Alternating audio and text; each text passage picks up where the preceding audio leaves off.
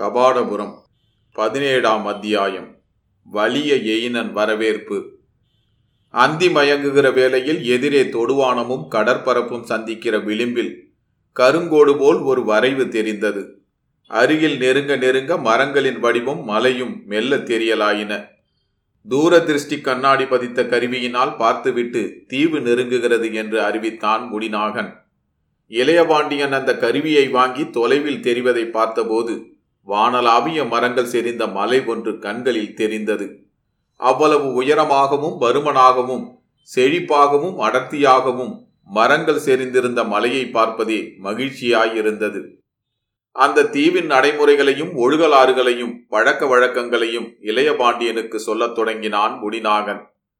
யாத்ரீகர்கள் என்பதற்கு அதிகமாக ஒரு வார்த்தை கூட நாம் அங்கே தெரிவிக்கலாகாது. அப்படி தெரிவிப்பதனால் பெரிய பெரிய கெடுதல்கள் சம்பவிக்கலாம் என்று முனிநாகன் எச்சரிக்கையாகவே முன்பே கூறி வைத்தான். இந்த எச்சரிக்கை கப்பல் ஊழியர்களுக்கும் ஒரு முறைக்கு இருமுறையாக வற்புறுத்தி தெரிவிக்கப்பட்டது. பாய்மரங்களிலும் கப்பலின் பிற்பகுதிகளிலும் இருந்த அரசியல் அடையாள சின்னங்கள் மறைக்கப்பட்டன. தீவினர்களுக்கு கொடுப்பதற்கான அன்பளிப்பு பொருள்களாக யானை தந்தங்களும் முத்துக்களும் ரத்தினங்களும் எடுத்து வைக்கப்பட்டன. இந்த விதமான தீவுகளில் மென்மையும் நாகரிகமும் பொருந்திய பண்பட்ட ராசநீதி முறைகள் எவையும் கிடையாது. இறங்கியதும் தீவு தலைவனை சந்தித்து யாத்ரீகர்களாக வந்திருப்பதாய் தெரிவித்து அன்பளிப்புகளை வழங்கிவிட வேண்டும். மனிதர்களை பிடிக்கவில்லை என்றால் உடனே அவர்களை கொலை செய்வதற்கு குறைவான வேறெந்த சிறிய தண்டனையையும் வழங்க தெரியாது இவர்களுக்கு என்றான் முடிநாகன். இயல்புதான் நாகரிகம் அடைய முடியாத தொடக்க நிலையில் எல்லா குடிமக்களும் இப்படித்தான் இருக்க முடியும். மொழியும் பேச்சும் இலக்கணமும் இலக்கியமும் இசையும் நாடகமும் கலையும் காவியமும் தோன்றித்தான். மனிதனின் தொடக்க கால மிருகத்தன்மைகளை படிப்படியாக கரைத்து அவனை மென்மையாக்கி இருக்கின்றன. அந்த கலை நாகரிகமும் மொழி நாகரிகமும் தோன்றாத இப்பகுதிகளில் கொடிய நீதிமுறைகள் தான் நிலவ முடியும் என்று முடிநாகனுக்கு விளக்கம் கூறினான் இளையபாண்டியன். நீலக்கடலினிடையே அந்த தீவும் அதிக உயரமில்லாத குன்றுகளும் மனோரம்யமாக காட்சியளித்தன. மரங்களும் இலைத்தழைகளும் செடி கொடிகளும் நெய் பூசி துடைத்து பளபளப்பாக வைத்தவை போல் பசுமை மின்னின. தரைப்பகுதி மரங்களின் பசுமைக்கும் இந்த தீவு பகுதி தாவரங்களின் பசுமைக்கும் நிறைய வேறுபாடு இருந்தது. இந்த பசுமையில் ஒருவிதமான செழிப்பும் அடர்த்தியும் மதம் பிடித்தது போல் பற்றியிருந்தன. மனிதர்களும் அதேபோல் வலிமை மதம் பிடித்தவர்களாய் தோன்றினார்கள். வலிமையும் திடனையும் காட்டுவது போல் கரிய நிறம். வளையம் வளையமாக சுருண்ட செம்பட்டை முடி. ஒளி மின்னும் சிறிய கூர்மையான கண்கள். அதிக உயரமில்லாத தோற்றம். சதைப்பிடிப்பு வாய்ந்த திரண்ட தோள்கள். பரந்த மார்பு. வேகமாக ஓடுவதற்கும் துரத்துவதற்கும் ஏற்ப வாய்ந்தவை போல் இறுக்கமான குதிகால்கள். அத்தீவின் மனிதர்களான எய்னர்கள் பார்ப்பதற்கு வினோதமாயிருந்தார்கள். இடுப்பை சுற்றி ஒரு சிவப்பு நிற மரப்பட்டையை கச்சையாக அணிந்திருந்தார்கள். இளையபாண்டியனும் முடிநாகனும் தங்கள் பாய்மரக் கப்பலை நங்கூரம் பாய்ச்சி நிறுத்த செய்தனர். பாய்களும் கீழே இறக்கி சுருட்டி முடியப்பட்டன. கரையில் குன்றின் அருகே ஒட்டினார் போல கப்பலை கொண்டு போய் நிறுத்த முடியாமையினால் சிறிது தள்ளியே நிறுத்த வேண்டியதாயிற்று. கப்பல் நிறுத்தப்படுவதை பார்த்ததும் அதிலிருந்து இளையபாண்டியனோ முடிநாகனோ கூப்பிடாமல் தாங்களாகவே இரண்டு குரூரமான தோற்றத்தையுடைய குள்ள எயினர்கள் ஓர் சிறு படகில் அதை நோக்கி வந்தனர். எயினர்கள் பேசிய தமிழில் வல்லின ஒலி அதிகமாயிருந்தது. படுத்த குரலில் சொல்ல வேண்டிய சொற்களை கூட எடுத்த குரலில் வலித்து பேசினார்கள். சொற்களை பல்லை கடித்துக்கொண்டு வெளியிடுவது போல் வெளியிடும் சமயங்களில் அவர்களுடைய முகத்தில் பலீர் என்று மின்னும் சிறிய கண்கள் பார்ப்பவர்களுக்கு பயமூட்டுகின்றவனையாய் இருந்தன.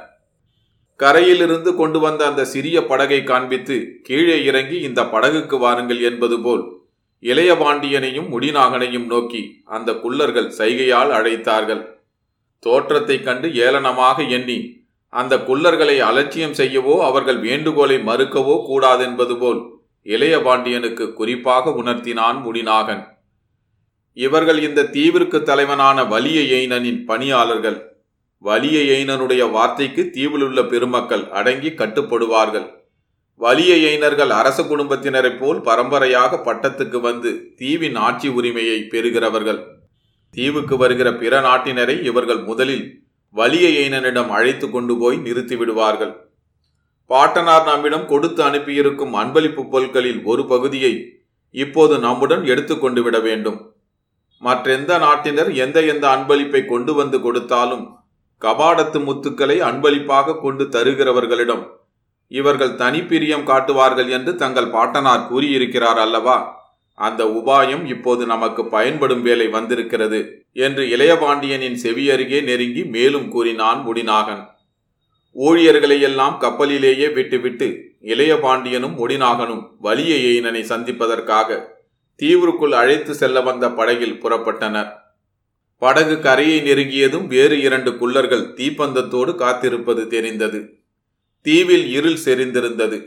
மேலே வானலாவிய மரங்களும் செடி கொடிகளும் அடர்ந்து படர்ந்திருந்த பகுதியில் நூலிலை ஓடுவது போல் ஒற்றையடி பாதை ஒன்று ஊடறுத்து கொண்டு போயிற்று.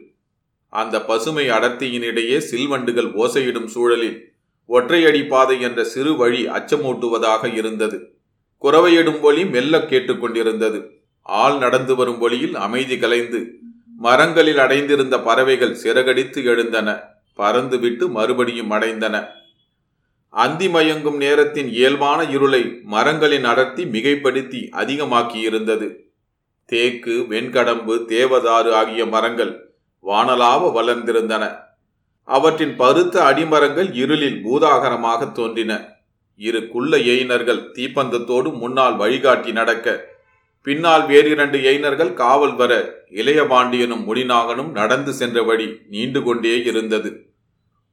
நீண்ட நேரத்திற்கு பின் தாங்கள் நடந்து சென்று கொண்டிருந்த ஒற்றையடி பாதை ஒரு பள்ளத்தாக்கை நோக்கி இறங்குமுகமாக செல்வதை அவர்களால் உணர முடிந்தது.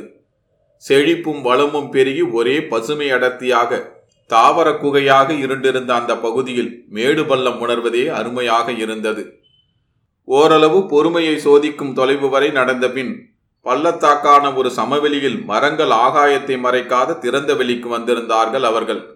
திறந்த வெளியில் அங்கங்கே பரவலாக தீப்பந்தங்கள் எரிந்து கொண்டிருந்தன. எயினர்கள் கூட்டம் கூட்டமாக தென்பட்டார்கள். மேல் மரம் வெட்டப்பட்டதால் பத்து பன்னிரண்டு பேர் அமர முடிந்த வட்ட வடிவமான மேடை போல் தானே நேர்ந்திருந்த ஒரு அடிமரத்தில் வலிய எயினன் கம்பீரமாக வீற்றிருந்தான். அவன் கையில் நீண்ட வேல் இருந்தது. அதன் இலை போன்ற கூரிய நுனி தீப்பந்தத்தின் ஒளியில் பளீர் என்று மின்னிக் கொண்டிருந்தது. இருளில் ஒவ்வொருவருடைய கண்களும் கூட அந்த வேல் நுனியைப் போல் பளீர் என்று ஒளிர்ந்து கொண்டிருந்தன. இளையபாண்டியனும் முடிநாகனும் ஏழுகோல் தொலைவிலேயே நிற்குமாறு செய்துவிட்டு உடன் வந்த குள்ளர்கள் வலிய எயினனை பயபக்தியோடு அணுகி வணங்கி ஏதோ கூறினர். அந்த நேரம் பார்த்து சமயோஜிதமாக கபாடத்து முத்துக்களையும் சில ரத்தினங்களையும் இரு உள்ளங்கைகளிலும் ஏந்தியபடியே வலிய எயினனை நெருங்கினான் முடிநாகன். இரவில் விண்மீன்களாக மின்னும் அந்த முத்துக்களையும் ரத்தினங்களையும் கண்டவுடன் வலிய எயினனின் குரூரமான முகத்தில் கூட ஒரு மலர்ச்சி பிறந்தது. இளையபாண்டியன் ஏனோ வலிய எயினனின் அருகில் நெருங்கி செல்வதற்கு தோன்றாமல் முதலில் நிறுத்தப்பட்ட இடத்திலேயே தயங்கி நின்றான். முடிநாகனோ தானாக எடுத்துக்கொண்ட உரிமையுடன் வலிய எயினனுக்கு அருகில் நெருங்கி முத்துக்களை வழங்கியதோடு அமையாமல் தலைவரே நாங்கள் பாண்டிய நாட்டு யாத்ரீகர்கள் தென்பழந்தீவுகளின் இயற்கை வளங்களை சுற்றி பார்க்க வந்திருக்கிறோம். தங்களுக்கு அன்பளிப்பாக இந்த முத்துக்களையும் ரத்தினங்களையும் கொண்டு வந்தோம் என்று மிக வினயமாக பேசவும் தொடங்கிவிட்டான். வலிய எய்னன் முகமலர்ச்சியோடு அவற்றை பெற்றுக்கொண்டான் ஏன் உங்களுடன் வந்தவர் அங்கேயே தயங்கி நிற்கிறார்? அவரையும் கூப்பிடுங்கள். இருவரும் அப்படி அமர்ந்து கொள்ள வேண்டுகிறேன். என்று பக்கத்தில் மென்மையாக அலங்கரிக்கப்பட்டிருந்த இன்னோர் வெட்டுண்ட அடிமரப் பகுதியை காண்பித்தான் வலிய எய்னன். இளையபாண்டியனும் முடிநாகனுக்கு அருகில் வந்து சேர வேண்டியதாயிற்று. இருவரும் வலியையினனுடைய வேண்டுகோளுக்கிணங்கி அமர்ந்து கொண்டனர். வலியையினன் அந்த தீவில் விளைந்த வினோதமான தோற்றங்களையுடைய பல நிற கனிகளை அவர்களுக்கு உண்ணக் கொடுத்தான். இந்த தீவுக்கு வரும் விருந்தினர்களையும் நண்பர்களையும் நாங்கள் நேசபாவத்தோடு வரவேற்க முடிவு செய்து விட்டோம் என்றால்தான் இப்படி கனிகளை அழித்து உபசரிப்போம் என்று இறைந்து சிரித்துக்கொண்டே தன் முரட்டு குரலில் உரத்து கூறினான் வலிய எயினன் முடிநாகனும் இளையபாண்டியனும் கூட பதிலுக்கு புன்முறுவல் பூக்க முயன்றனர்.